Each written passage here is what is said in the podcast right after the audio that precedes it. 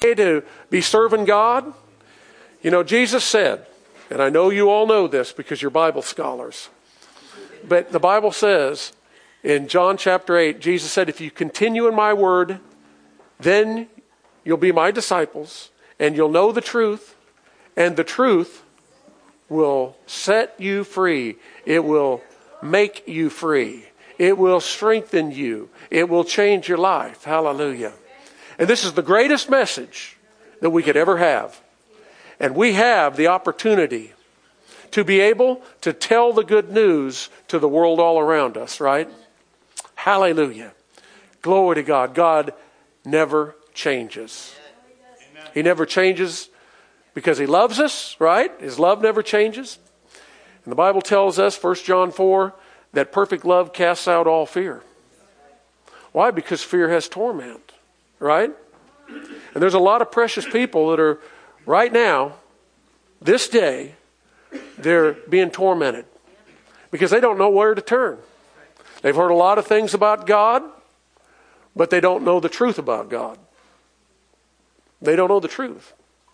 And that's why we, as his disciples, if we continue, it not only sets us free, but it sets those free around us when we preach the glorious liberty of Jesus Christ. Amen. Hallelujah. Well, I want you to stand here just for a moment, and we want to pray for our country. Amen.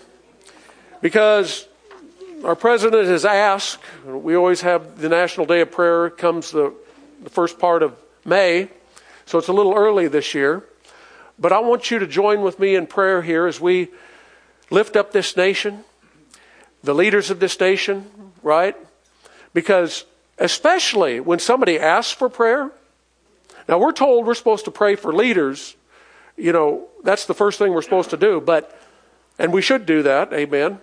But especially it's true when they want prayer. Because not everybody asks for prayer. But you know, our country needs wisdom.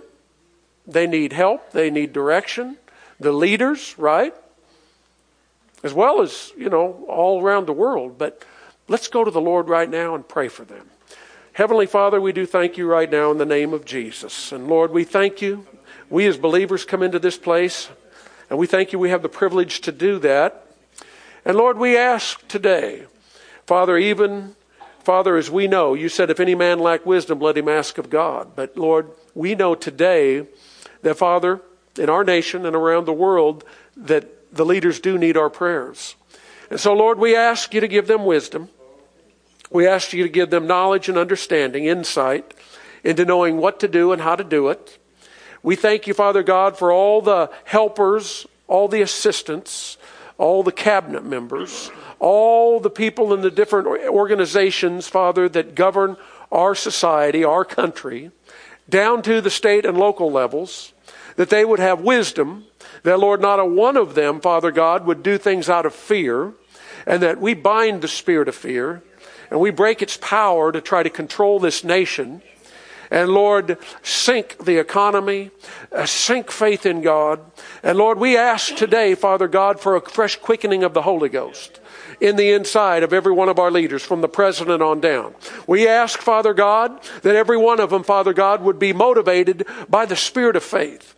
That, Father, you would bring and raise up Holy Ghost people, laborers around them to be able to preach the good news, to look to the Lord, to help, and that, Father God, no matter what crisis seems to be uh, abroad, that we know where our refuge is as Christians.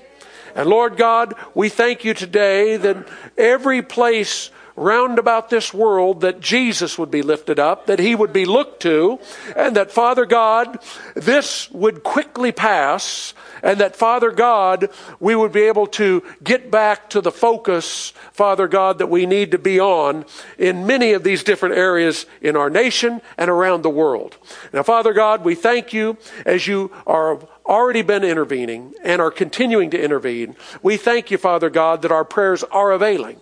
And we know, Father God, that as we as believers pray that you hear. And you have been hearing, even as many, many, many, not just in here, but around the country and around the world have been praying and asking as they've been asking for their leaders, Father God, to be blessed.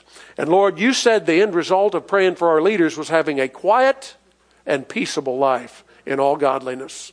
And Father, we thank you for that peace that surpasses all understanding, that keeps and guards our hearts and minds through Christ Jesus, and that, Lord God, we in these last days have nothing to be afraid of. Father God, and we are so thankful and grateful for that in the mighty name of the Lord Jesus Christ. And everyone that agreed with that said, Amen. Amen. Amen. Well, you may be seated. Now, I know that many of you have already been praying. And one thing we want to do too is uh, most of you know Brother Sam Swag. He's over in New Zealand. And uh, he's coming back actually. Well, I don't, I'm not all up on the time. He's, I've talked to him a couple times since he's been over there, having wonderful meetings. But uh, let's, let's, let's thank the Lord while we're praying that he's going to be able to get back here safe, right? Now, Lord, we're our brother. There's no distance in the realm of the Spirit. We thank you for the angels working. We thank you for supernatural favor. And we thank you, Father God, even as he's been a faithful servant, Father God, ministering uh, by the power of the Holy Ghost your word to those precious people halfway around the world. That, Lord God, even as you protect him, we thank you, Father God, for bringing him back safely, and Father God, for, with supernatural favor, and that, Father God, you make all the crooked ways straight. And Lord, we thank you as we agree with our brother concerning that in the name of Jesus. Amen. Amen. Hallelujah. Praise the Lord. Because, uh, you know, most in the natural, uh, you know, there's different flights that are being shut down and different things like that. Well, one thing is sometimes we can assume certain things, but we don't actually pray about certain things. And we need to pray, amen? And believe God. Glory to God. Hallelujah. So, that is exciting to know that we have a prayer answering God. Can you say amen? Amen. amen. So, today, just of course, we should be praying for our nation every day, really. Not just, you know, when the National Day of Prayer, but but especially when our leaders do ask for it, that's always joy to, to be able to do it then too. Amen. But I want to look uh, briefly here through the announcements and, of course, uh, regular service times. I'm not going to get into it today. But speaking of the last days, and uh, you don't mind me just taking a few minutes, do you? Well, I was going to take it anyway. but anyway, this is all good. we can have fun in church, can't we? Because I'll tell you what, we haven't seen anything yet with what we're going to see as a harvest come in and reaching people and making an impact in this community out of this church right here. I can speak for what we're going to do with the help of the Lord to the glory of God. Amen? Because that's what God wants us to do. And if you didn't even like souls and you weren't even interested in them, you wouldn't be here anyway. But anyway, I'm not going to get into all this today. But Dad Hagin, mo- most of you know, he's by, you know, spiritual father. But in this book, I believe in visions. Um, he tells about all the different visions he had. And uh, I, this part I wasn't necessarily I wasn't going to get into today, but I had the book with me just in case, because I've been musing about some of the things that we see coming on the world. And this all this this August, it's going to be 70 years ago that he had this vision where he was caught up to the throne of God, where the Lord revealed to him, as one, not just the only one, but revealed to him about the last days and about what was going to happen in the last days. But I want to read a, a, short excerpt here in this first vision because he had several visions, and they're in this book, I Believe in Visions. And if you don't have this book, I'd encourage you to get it because it's very apropos and it's so powerful. This is really, this was the first book that I read, and this isn't the original one I had. The original one was a little blue one. If, if some of you remember that, I don't know if there's anybody here that, who had that. But so he's in this tent meeting, and he hears this man say, he hears this voice say, Come up hither, come up hither. And he thinks they're praying in this tent, and it's raining outside, and he thinks that it's some kids just playing around and messing around. And he's being bothered in his prayer time here, you know, under that tent. And so he's not paying any attention to it. So finally, this voice saying, Come up hither, come up to the throne of God, he looked up and Jesus was at the top of the tent. He was at the top of the tent. And uh, so he went up there and, and stood with him. Now, there's different parts of this same visitation that he had. He came back there and then he had a visitation and where he saw this, you know, he was on a high plane. Now, we'll get into that here in the days ahead, but this is about the last days and different things. But this is the part here that I wanted to share with you. So, this, come up hither, the voice said again, he said, I looked up and I saw Jesus standing about where the top of the tent would be.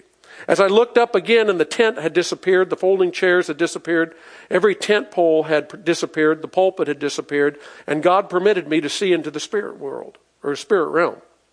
Jesus was standing there and I stood in his presence. He was holding a crown in his hands. This is what I want to get to. He was holding a crown in his hands. This crown was so extraordinarily beautiful that human language cannot begin to describe it. Jesus told me this is a soul winner's crown.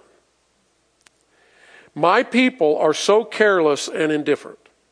This crown is for every one of my children. I speak and say, Go speak to this one or pray for that one. My people are too busy. They put it off, and souls are lost because they will not obey me. When Jesus said that, I wept before him. I knelt down and repented of my failures. Then Jesus said to me again, Come up hither. It seemed as if we went, I went with him through the air until we came to a beautiful city. We did not actually go into the city, but we beheld it at close range as one might go up on a mountain and look down on a city in the valley. Its beauty was beyond words.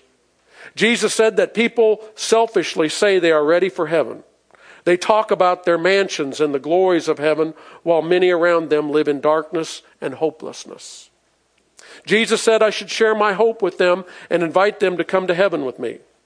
Then Jesus turned to me and said, Now let us go down to hell. We came back down to heaven, and when we came, when we got to the earth, we didn't stop there but kept going. Numerous scriptures in the Bible refer to hell as being beneath us. For example, hell from beneath is moved for thee to meet thee at thy coming. Thou shalt be brought down to hell. Isaiah 14, verses 9 and 15. Therefore, hell hath enlarged herself enlarged herself, and he shall descend into it. Isaiah 5:14. We went down to hell, and as we went down into that place, I saw what appeared to be human beings wrapped in flames. I said, Lord, this looks just like it did when I died and came to this place in April 22nd, 1933. You spoke, and I came back out of here. I then repented and prayed, seeking your forgiveness, and you saved me. Only now I feel so different. I'm neither afraid nor horrified as I was then. Jesus told me, warn men and women about this place, and I cried out with tears that I would. He then brought me back to earth, and I became aware that I was kneeling on the platform by the folding chair, and Jesus was standing at my side. And he stood there. He talked to me about my ministry and told me some things in general that he later explained in more detail in another vision. Then Jesus disappeared, and I realized I was still kneeling on the platform, and I could hear people praying all around me. Then he went into the next phase of the experience that he had. But here's the point, brothers and sisters, is that now is a great time to get the gospel out. And you'll never know this side of heaven the far reaching effects that you are going to have and the reward that's going to meet you when you go to see Jesus one of these days. Amen? That's why there's such a great urgency, because the world's crying out to hear the good news that we have, right? And, and it's so easy to be caught up in the affairs of life and be thinking about ourselves that we're not thinking about other people that are, they leave this earth, they're not going to the same place that we're going. They're not going to a godless eternity, they're going to a real hell. They're going to a real hell. And God wants us to be able to take the good news to people. Amen? Amen. So, Lord, today we do thank you. Help us to be better and better soul winners in the days ahead. And, Lord, keep that fire burning bright on the inside of us to tell others the good news that we have. And we give you the praise, the honor, and the glory for it in the mighty name of the Lord Jesus Christ. Amen. Amen. There's a ripple effect of what you and I do. Amen. So praise the Lord. Pick up those tracks downstairs. That was a long, that was quite a, a lengthy telling about that. I realize that, but it's really important because now people are just, the, the, the world's full of panic. They're so panicky, right? So we're going to get into that in just a few minutes. But let's don't forget about the uh, bumper, uh, the bumper magnets either. I say bumper magnets, uh, the magnets that go on the side of the car. All right. There's some I think in the back and of course downstairs. But let's go ahead receive our morning tithes and offerings. Man, glory to God. How many of you believe that? Let's go to our feet together. Lord, we do believe that. We know that you've delivered us from the hand of the enemy. And the Father God, we don't have anything to be afraid of because you're with us. You are the one who comforts us in any type of tribulation that we would find ourselves in. And so today, Lord, in the next bit of time, I thank you for helping me to articulate the things that you put on my heart to share today with the congregation. That we would be strengthened with might in our inner man. That every one of us, Father, would be able to go from faith to even more faith in you. And Father, we'll give you all glory, honor, and praise as we look to you and look to the Lord Jesus, the author and the finisher of our faith. That He is the one that stabilizes us because He's rescued us because He's our helper and He lives now on the inside of us. So today, Lord, open up the eyes of our understanding and help us today as we look into the perfect law of liberty and receive from you everything you have for us. And we give you all praise, honor, and glory for that in Jesus' name. Amen. Amen. Glory to God. You may be seated. I want you to turn with me in your Bibles to Hebrews chapter 10. Hebrews chapter 10. And as we always do, we're going to just go with the flow. I said we're going to go with the flow. Amen. But I believe the Lord wants to speak some things, say some things today, encourage us, right? Because we're living in the greatest hour of the history of the church. And the days we're living in are great days because Jesus is coming soon. And before he comes, he wants us to reach more and more souls with a saving knowledge of the Lord Jesus Christ. So today, I want to look at Hebrews 10 and verse 35. It says, Paul writing to the Hebrew believers, he said, Cast not away, therefore, your confidence which hath great recompense of reward. For you have need of patience, that after you have done the will of God, you might receive the promise. For you have for yet a little while, and he that shall come will come, and will not tarry. Now the just shall live by faith. But if any man draw back, my soul shall have no pleasure in him. But we are not of them who draw back unto perdition, but of them that believe to the saving of the soul. It's a wonderful passage of Scripture to put us into remembrance of what confidence does when we have it in God. There's a great payday, there's a great recompense of reward. Today, I want to share with you on keeping the biblical perspective in our last days walk of faith keeping a biblical perspective in our last days walk of faith.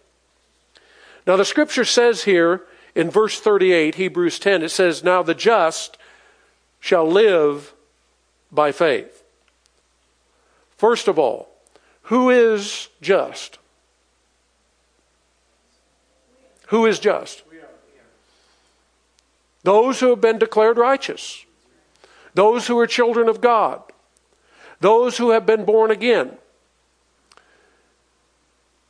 And it's accomplished by faith in God. But he says here that the just, or those righteous ones, those born again, children of God, shall live by faith. How? They're to live by faith. Faith in who? Faith in God. Of course, Jesus said in Mark 11, he talked about when he cursed the fig tree, he said, Have faith in God. There's never a time that the Bible tells us that we should not have faith in God. There's never a situation that we'll find ourselves in in this world, this present world, this last days world. There's never a situation that we'll find ourselves in that the scriptures would tell us that we shouldn't have so much faith in God. But the scriptures do tell us that we should have faith in God, that He is a constant, that He is a never changing, totally reliable God in whom we serve. So we're supposed to live by faith. In other words, we're supposed to look to God and trust Him at all times. He is the stability of our times. He is our helper. He's the one that took our feet out of the miry clay and put it on the solid rock of Jesus Christ. He's the one that redeemed us from all the hand of the enemy. And having a biblical perspective in these last days is one that will ongoingly challenge us to continue to move higher into a greater life of faith in the one we are going to meet one day in heaven. Or if Jesus appears before we lay this body down, we're going to see him in the air and we're going to meet him. That is the great hope that we have. But today, we need to look at the scriptures and see the relevance of the times in which we live. Paul talked about perilous times in these last days. In other words, treacherous times. And those days are upon us. They've been on us, but it's brought a heightened awareness in the last few weeks with what's going on not only in our country, but around the world.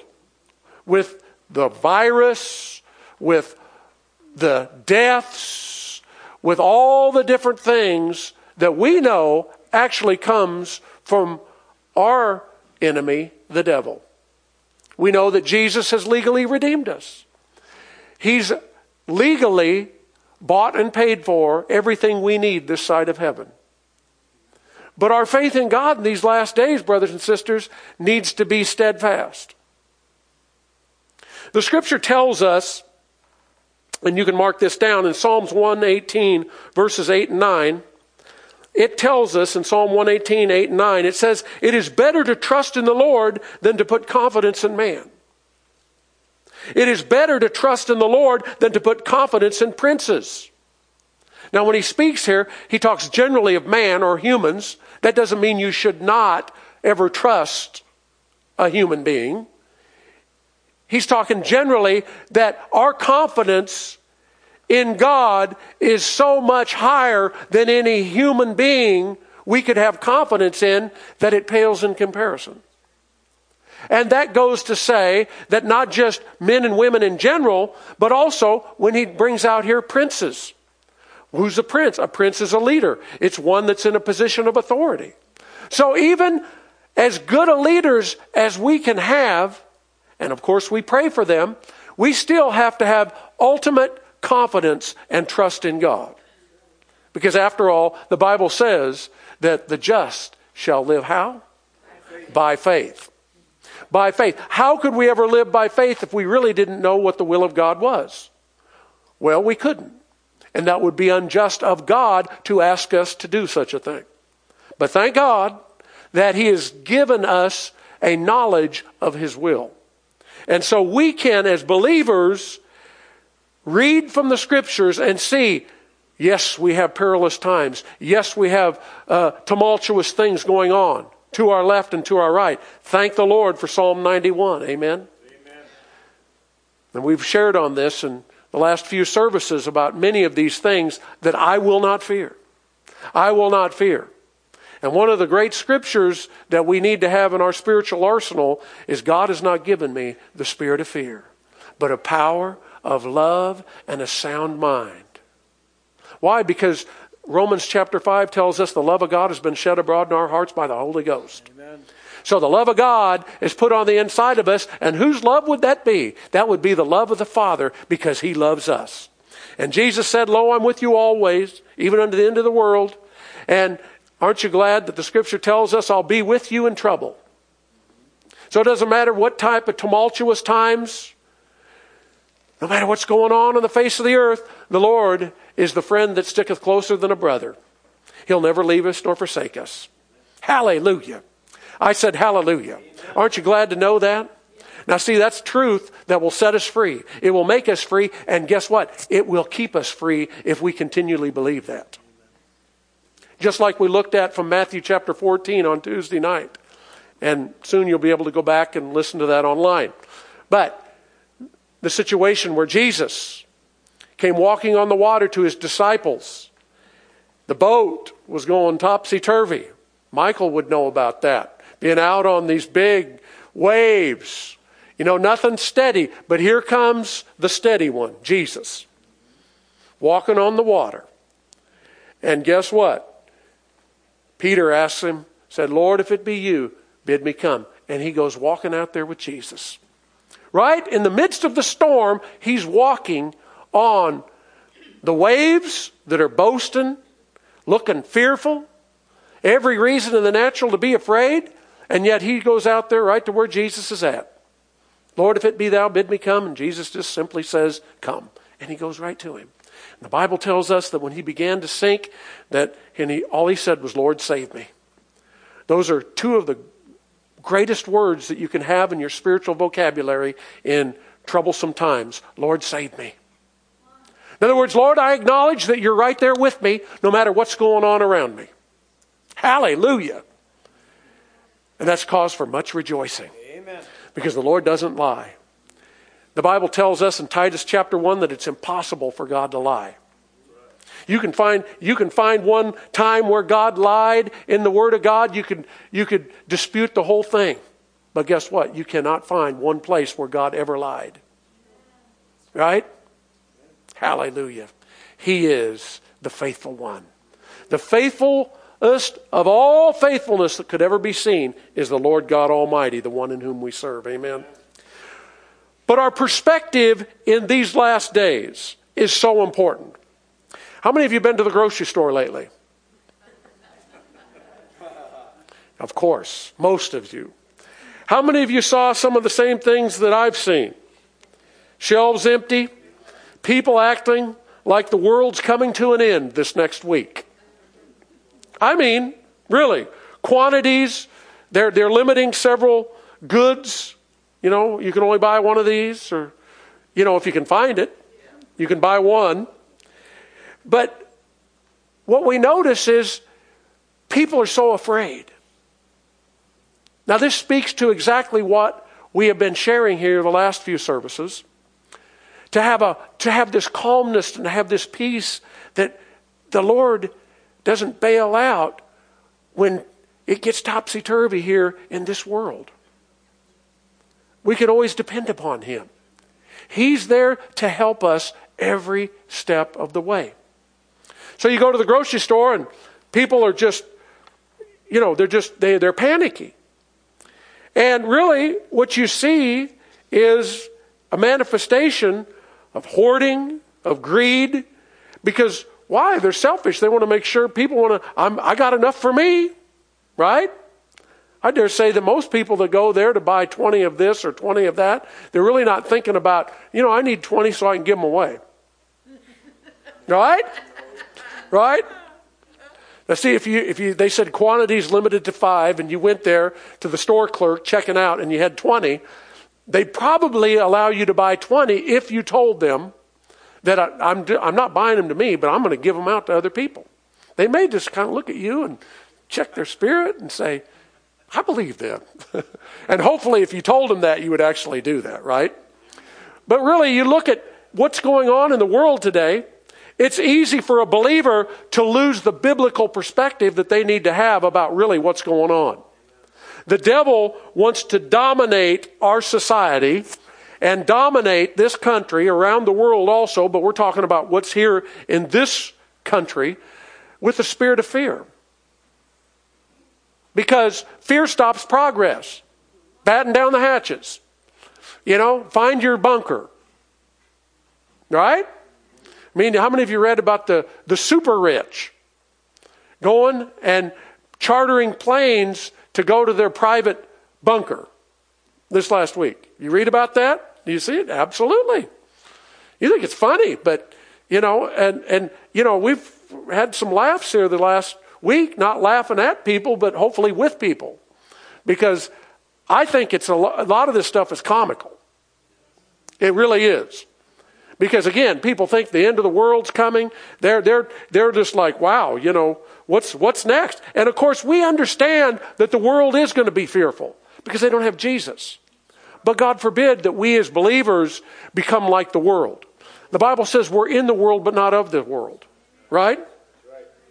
Now we've got, and some of these things aren't in exact sequential order, but now we've got, you know, a lot of this, what they call now social distancing. And all it is, is basically, it, it, it, when you see the ploy of the enemy, we can say, well, it's this, and it's this virus, and it's that. But it's a, the devil uses a ploy to isolate people. Like, for example, Mario Murillo was going to have a crusade down in Chico, California, and he had to cancel it. He, he had people that were volunteering, flying in to help him with the tent meeting, and then he got the notification from one of his people helping set up the, the tent meeting that you have to you have to have social distancing of you know now of course Washington, Oregon, California, you can't have over 250 people in a congregation or a meeting place. And so you know, of course, a lot of churches today over over 250, they are not even meeting today. Somebody asked, "Well, what if you had? We don't yet, but what if you had over uh, 250 people? We had 400 people or whatever." I said, "Guess what? Immediately, I know what to do. You go to two services. That's pretty easy. Amen. It's easy. Everybody say it's easy. See, there's more there's there's more solutions than there are problems, especially when God's on the inside of you, right?" Because you got the greater one. You got the win, one who's the, the master creator of all things. The one who has perfect ingenuity about every situation to know what to do and how to do it. Amen. Aren't you glad for that? So, so the social distancing, so you had to have six feet apart. Well, everybody has to be six feet apart in the building. Could you imagine? trying to keep everybody six feet apart in the building. Everybody stand up here. Everybody gets six feet apart and remain that way for the next couple hours. I mean, really? That's pretty tough to do. But anyway, so, but what it does is it hinders the gospel from, be, from going forth, right? Because people get the idea, well, I can't be around other people because, you know, I might get sick. And of course, I'm not saying it in a light way that people can't get sick with the coronavirus or any other type of virus. But the fact of the matter is, is look at this. We have had so many different things from the H1N1 swine flu back in 29 and 2010. And I, I could go down the list of all these different, uh, these different flu things that people have. None of them I'm minimizing as far as it hurts people's lives. It, it, it, it, it takes people out. I'm not minimizing that. But look at the entourage of fear that this particular one has caused. Why? You don't think the devil's behind that? You bet he is. Now, he uses people, and people become pawns, but I say this today, believers, that we have to be wise in what we do in these last days and keep a biblical perspective in these days in which we live, walking by faith in God, and not begin to just follow the world as the ways of the world go, because actually we haven't seen anything yet as far as what we're going to see as far as some, some shaky times and different things going on. Amen. I don't say that to alarm anybody. I'm just saying this as a matter of fact. The Bible tells us about some of these things, right? So it's important to realize this. The Bible tells us in 2 Corinthians 5 and verse 7, it says, For we walk by faith and not by sight. We walk by faith and not by sight. What we see sight wise nowadays, and especially in the last few weeks, is so many people afraid. So many people are just, you know, they're up in arms. What are we going to do yet? Uh, ban this, can't do this. And then you hear, if you, if you listen to the news media all day long and you're just looking, you know, what's the latest statistic? What's the latest this? We ought to turn that a focus and attention into the Word of God and look into the perfect law of liberty. We need to focus and put our faith in who God is because the truth, if the truth be told, there's a lot of things that could take us out. I said a lot of things could take us out. This is just, this is just one thing of many things. And so we have to keep the right perspective about really what's going on. If, if, if the economy gets shut down, people lose jobs, people get hurt. Think about this, think with me. And the, the, the whole nation hurts. The whole world hurts, right? Because people are afraid. I don't want to go to work. And, and then places get shut down because they can't work, right? Some places have already done that. So, what's our perspective to be? That's what we're talking about today. So, this perspective of faith is strong faith in God in these last days. Hebrews chapter 3, if you back up just a little bit there, I know you're in Hebrews 10. Hebrews 3, it tells us, starting in verse 12, it says that, Take heed, brethren, lest there be in any of you an evil heart of unbelief in departing from the living God. But exhort one another daily while it's called today, lest any of you be hardened through the deceitfulness of sin. For we are made partakers of Christ if we hold the beginning of our confidence steadfast to the end. So God doesn't want us to be enveloped in unbelief that God's not around. What's going around? You know, it's like this one years ago. You might have heard this story, but this this uh, this this story was asked, you know, told to this one person said, you know, well, you know, this world is all mixed up. You know, if God's in charge, because how many of you have ever heard that people say, you know, God's in charge of everything? God's in charge, right? The sovereignty of God. God's in charge. One little kid spoke up and he said, Well, if God's in charge, he sure does have everything in a mess. But the Bible says, now think about the wisdom in that. But the Bible says that God's not the author of confusion, but of peace. But of peace. He's not the author of confusion. So anything that emulates fear, the spirit of fear, then we're not going to be sound minded in what we're doing in life. Now, so we see there, our heart can turn away from God when times are in upheaval. Jesus told his disciples, and I made mention of this uh, the other night, but it bears repetition in Luke 16, where Jesus, after he arose from the dead and he appeared to the eleven, it says that he went to them and he upbraided them. Mark 16, verse 14 for their unbelief and hardness of heart, because they believed not them that had seen him when he arose. So, right now, I mean, times were topsy turvy, topsy turvy back then, right? Jesus being crucified, and he rose from the dead, all this commotion going on. And Jesus told his disciples who had been with him for three and a half years, saw the dead raised, and saw all these mighty miracles.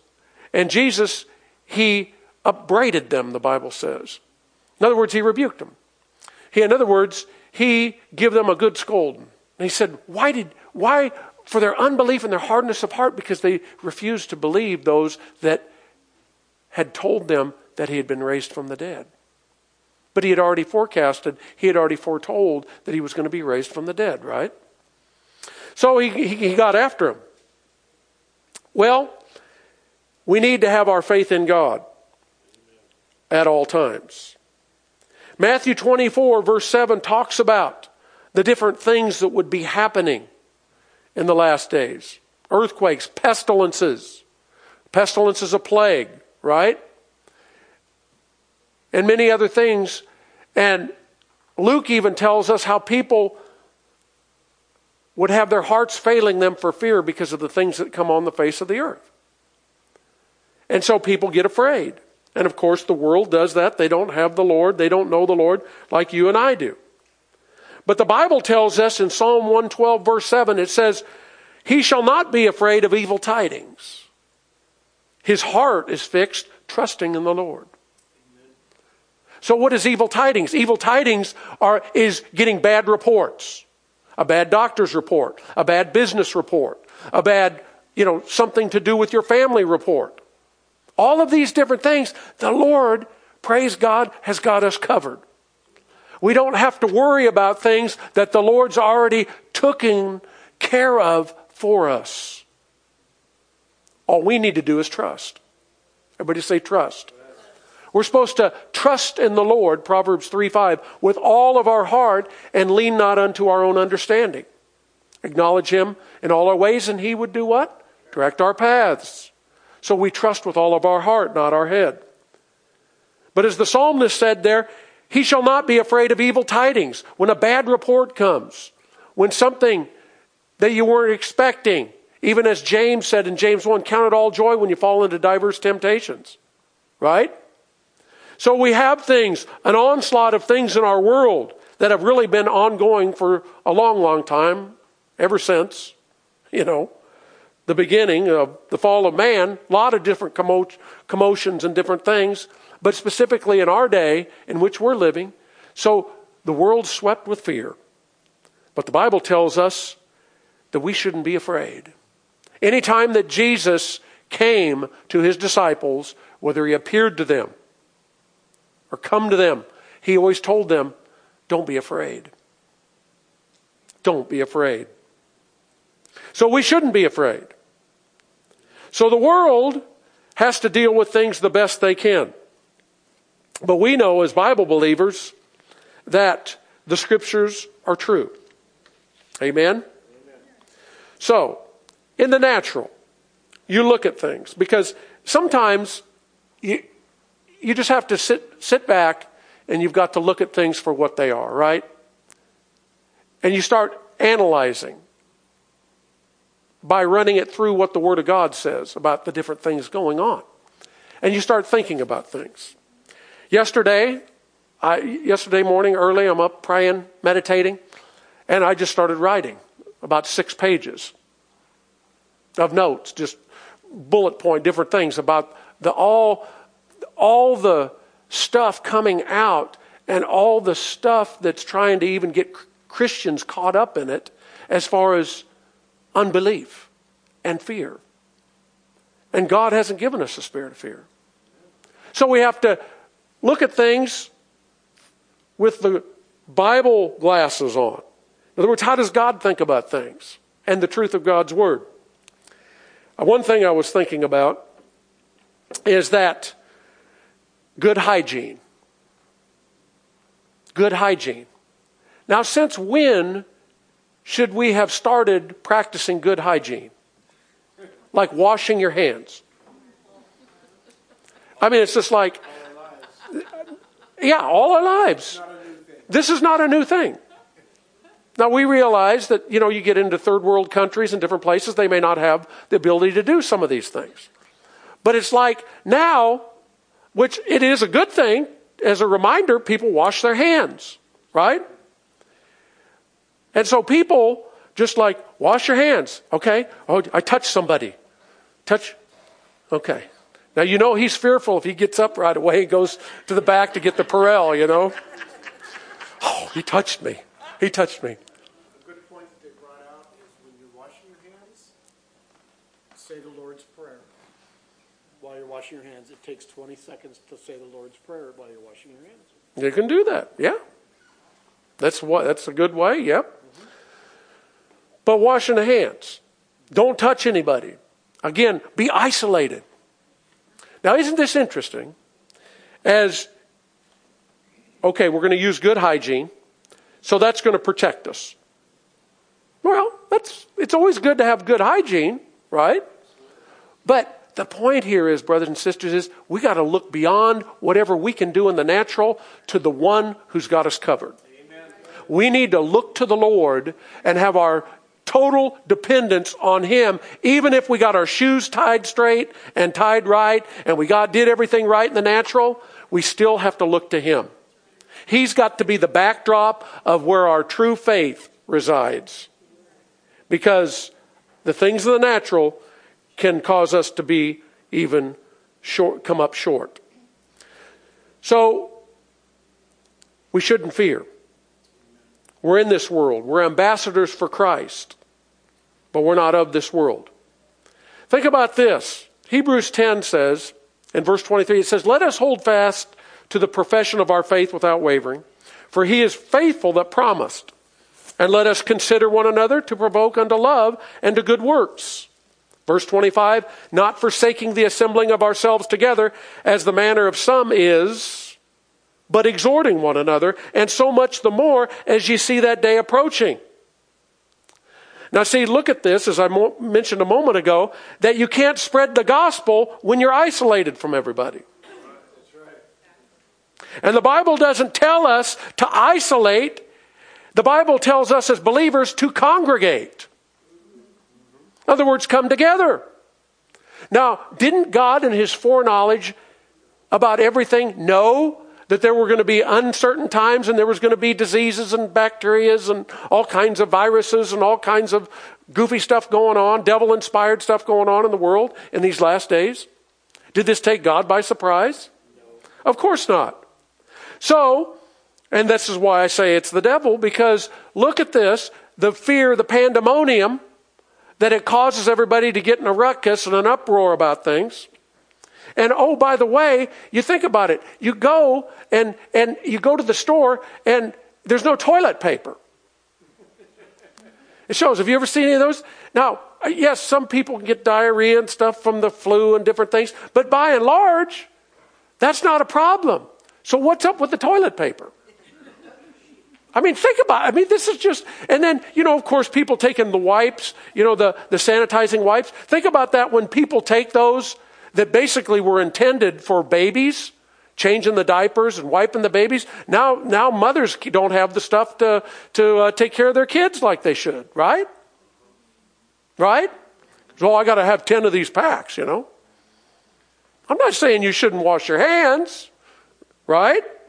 But think about it. That's just kind of a side thought. But the Lord has got us covered.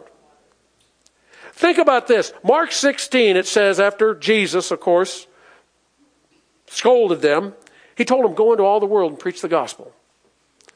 He said, He who believes and is baptized shall be saved, he who believes not shall be damned. He said, And these signs are going to follow them that believe. In my name, they're going to cast out devils, they're going to speak with new tongues, they're going to take up serpents, which means it's not snake handling. It means you got authority over the devil, right? And then the next thing is very, very valuable to know and have in your heart. He said, And if you drink any deadly thing, it shall not hurt them. If, everybody say if, if I drink, partake of any deadly thing, it will not hurt me. It will not hurt me. So it's not going to hurt us.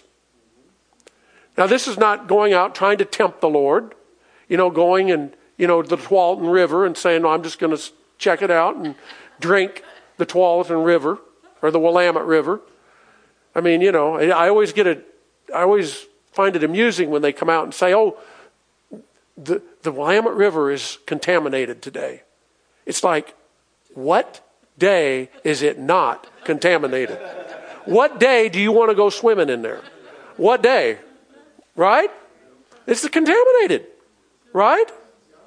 So think about it. But if you drink something deadly, that means if you partake or ingest something that would otherwise be deadly to you and kill you, that God's got you covered that God's going to take care of you. Amen.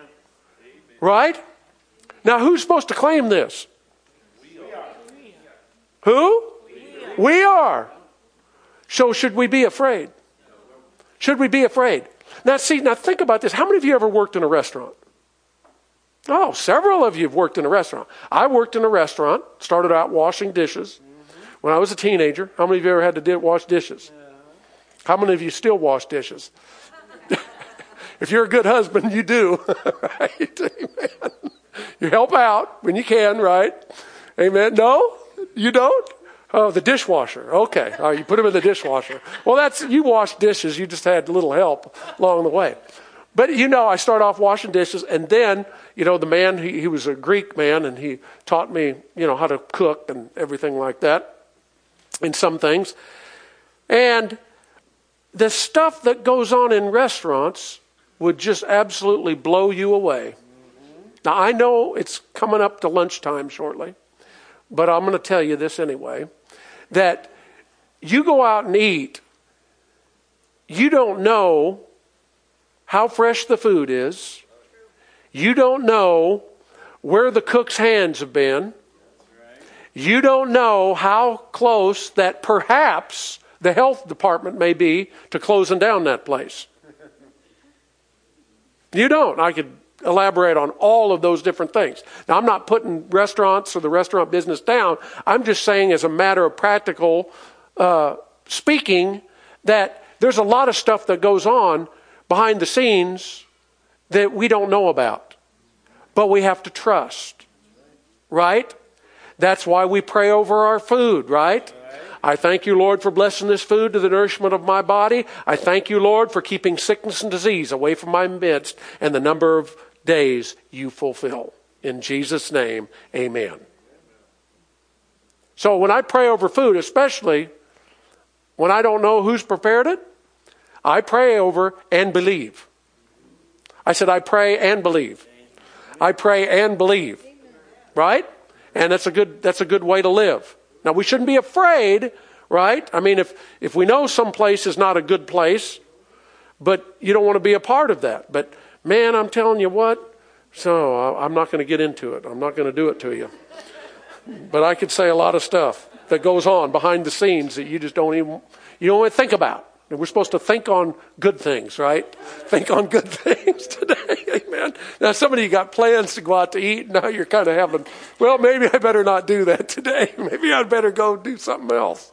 No, go ahead and do it unless the Lord tells you not to. But think about this. So we're supposed to not isolate, but congregate. We're supposed to remember that if anything that we would partake of would be deadly and hurtful, that we could, in the name of Jesus, claim protection over it.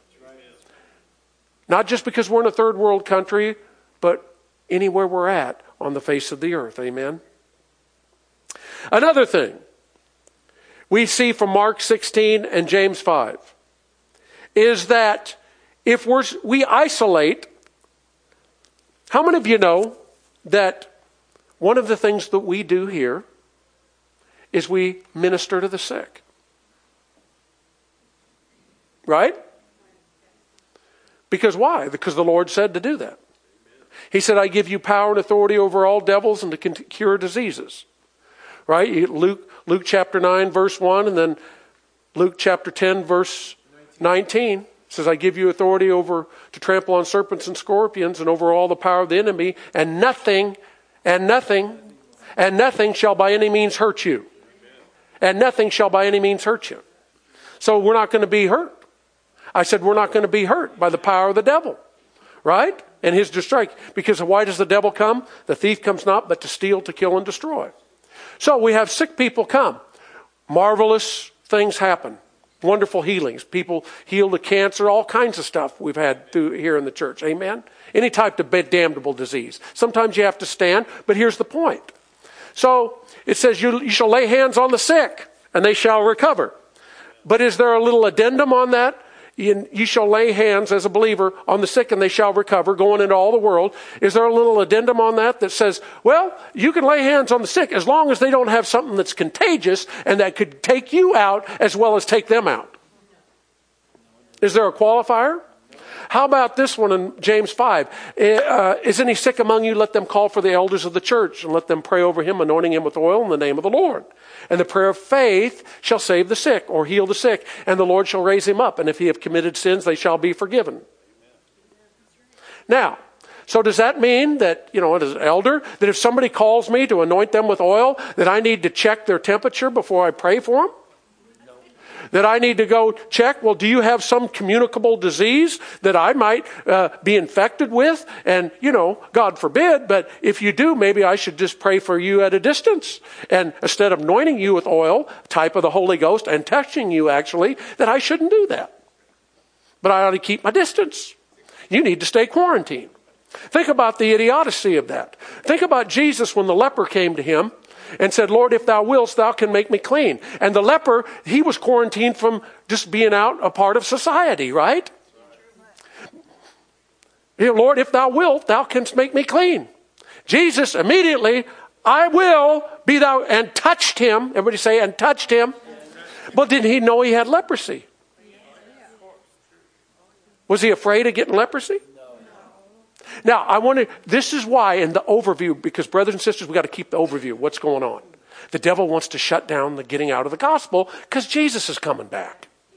So he'll do it any way he can through the economy, through some sickness, a disease, whatever. But the devil's behind this because he, want to, he wants to mess things up to hinder or thwart the harvest coming in in these last days. So guess what we got to do? We got to be wise to it, and we got to say, "No, devil. You know what? As a matter of fact, I, I in the boldness of Jesus Christ, I'm going to go pray for people." Now, again, I don't say that you shouldn't go see a doctor or a nurse or go uh, if you're not feeling good, go get checked out. I'm not saying that. What I'm saying is, is that we have to have enough wisdom to understand how the devil tries to use us as a pawn to just fit into the world system and say, well, you know, you need to isolate now. You need to be careful about yourself. In other words, it's, it's back to self preservation. It's about instead of getting focused on the people that really need help. And who do you think God can use to get help to the people that really need it? Us right here. Us right here. See, because you got the power of God on the inside of you. You got you can you can step out and you can lay hands on the sick. Well, if you're if if you are tortured by the spirit of fear, and because you're not sure if God still really wants you to do that, then you're going to be less likely, less prone to take a bold step of faith and say, you know what, God's not God. Jesus whipped this disease uh, two thousand years ago.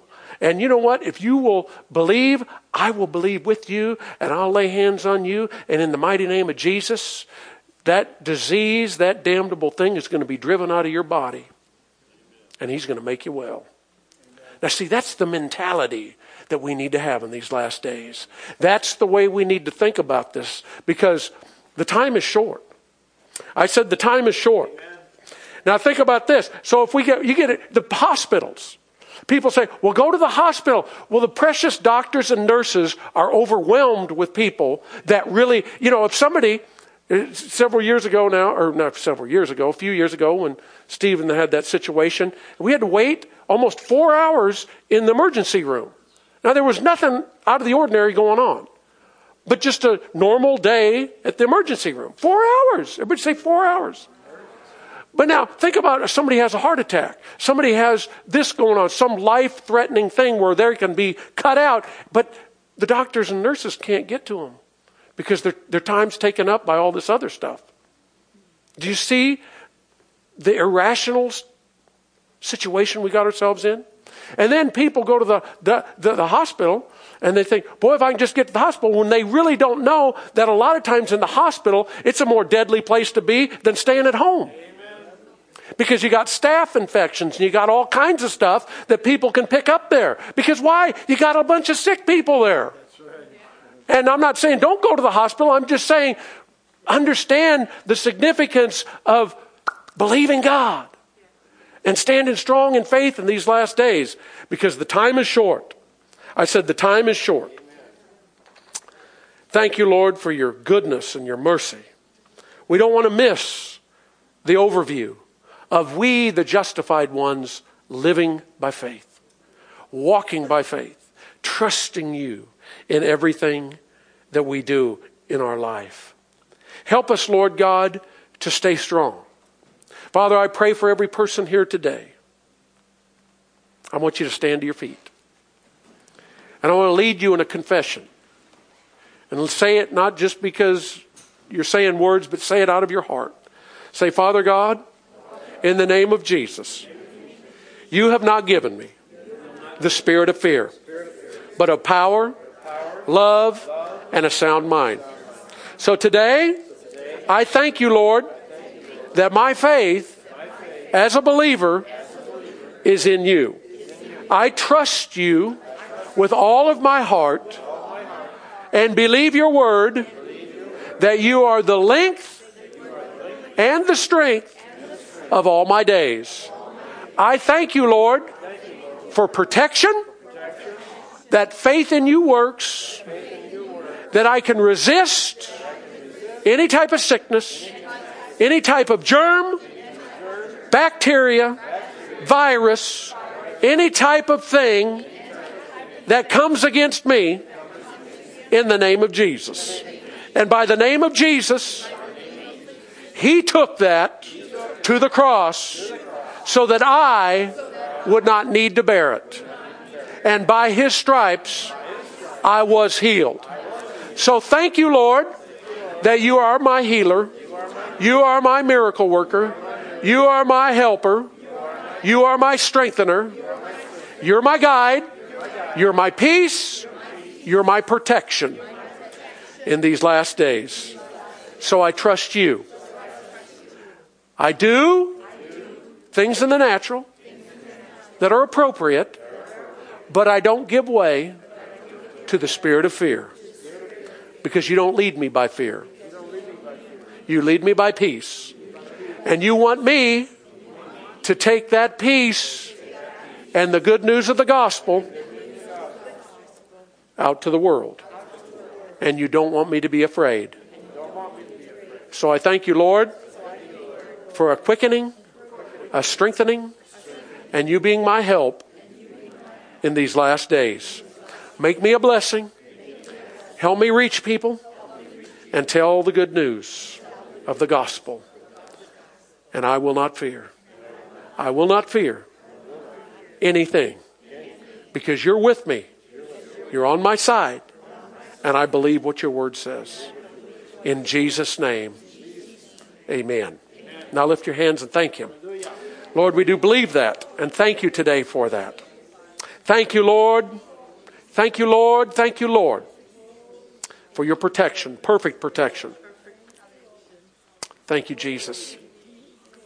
Now, one thing I'll tell you, just as uh, I said this a little bit last night before we dismissed, or not last night, but last Tuesday. John Alexander Dowie, when he had his church in Newton, which is a suburb of Sydney, Australia, he had 40 church members that he had already buried. He did not have revelation about the healing power of God. He didn't know what was going on. And so he cries out to God, and I'm just giving you the short story of this. He cries out to God, and the Lord says, Acts 10:38. So he went to his Bible, Acts 10:38, how God anointed Jesus of Nazareth with the Holy Ghost and power, who went about doing good and healing all that were oppressed of the devil, for God was with him. And from that day forward, he went immediately after that revelation to pray for a young lady who was convulsing, who was foaming at the mouth uh, because the bubonic plague was on, you see. And I mean, people were really, really, really, really sick. I mean, if you see somebody foaming at the mouth and, and, and three quarters of the way dead, wouldn't you be tempted to, I'm not going to go in there and lay hands on them and pray them? Because no, I'm going to get some virus. He went in there, prayed for the girl, lived, never lost one other church member. Never lost one other church member. Why? Because he knew that the greater one was on the inside of him, and it was the devil stealing. Now, see, you go out from here today with that same confidence in the Lord that the greater one's on the inside of you. No weapon formed against you can prosper, and you become the devil's worst nightmare. Because instead of running from the devil back, and I'm not saying any of you are running from him, but that is what the devil wants to try to encroach on Christianity nowadays is, you know, don't meet, don't get together, don't be around me because you never know what might happen. No, I know what's going to happen. The Bible says, if any two of you uh, agree as touching anything, it shall be done. Jesus said, where two or three are gathered together in my midst, there I am. So if you get together with somebody else, I'm here with my brother. Guess who's here with us? Jesus. Jesus. He's in us, but he's with us, and he's watching right then. Now, see, how does this work? It works if we believe it. Now, if you doubt it, you walk away and say, No, nah, I don't know about that. Then look out, batten down the hatches, because it won't work right. it won't work right. Now, sometimes you got to stand. Sometimes you got to stand. You'll have different things try to come against you. And the devil always say, "Oh, you got the coronavirus." You, you, you start you sneeze. Oh, that's the devil says, "Oh, you got the virus." Oh, you got the virus. Right? How many of you know what I'm talking about? Just the slightest thing. And he's sitting on your shoulder saying, Oh, you, you probably got that. And you know, the devil, he is such a masterful liar. He's, he lies to so many people, and, they, they, and the sad thing is, so many times people believe it. So if you refuse just believe what God said. Believe that He's with you. Believe He's for you. Believe He's on the inside of you, working through you. Hallelujah. And I'll tell you what, that no weapon formed against you can prosper. And you go out, and as you spread the gospel and you tell people, you can smile at people and tell them, you know what? I understand because you don't know the one that I know but He loves you and He wants to help you and He wants to reach you and change and revolutionize your life. I was once afraid, but I'm not afraid anymore because now I know the one who took away all my fear. Amen. Hallelujah. Amen. I said, Glory to God. Amen. That's good news, isn't it? Amen. So as we go from here today, I'm going to dismiss. If you do need agreement with prayer for anything, we'll be glad to, to pray with you here as we dismiss. We've got a ministry helps meeting at 12 noon. But as we go from here, remember these words Father God, I thank you right now. As we pray for our nation, as we look to you, we thank you that we're not afraid.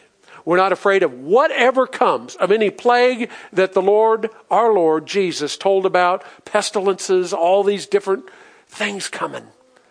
That's just a sign of the times, ongoingly, because they've been happening. It's not like this is something new, it's a new strain. But Lord, we know in who we believe. We believe in you. So as we go from here today, help us to remember that and stand against the spirit of fear if or when it comes against us and tries to assail us and torture us in our mind and say, Devil, I resist you. I resist the spirit of fear. I resist it. I'm not afraid of anything. And Lord, we thank you and praise you for that right now. Make us a blessing as we go from here. In Jesus' name. Amen. Amen. Amen.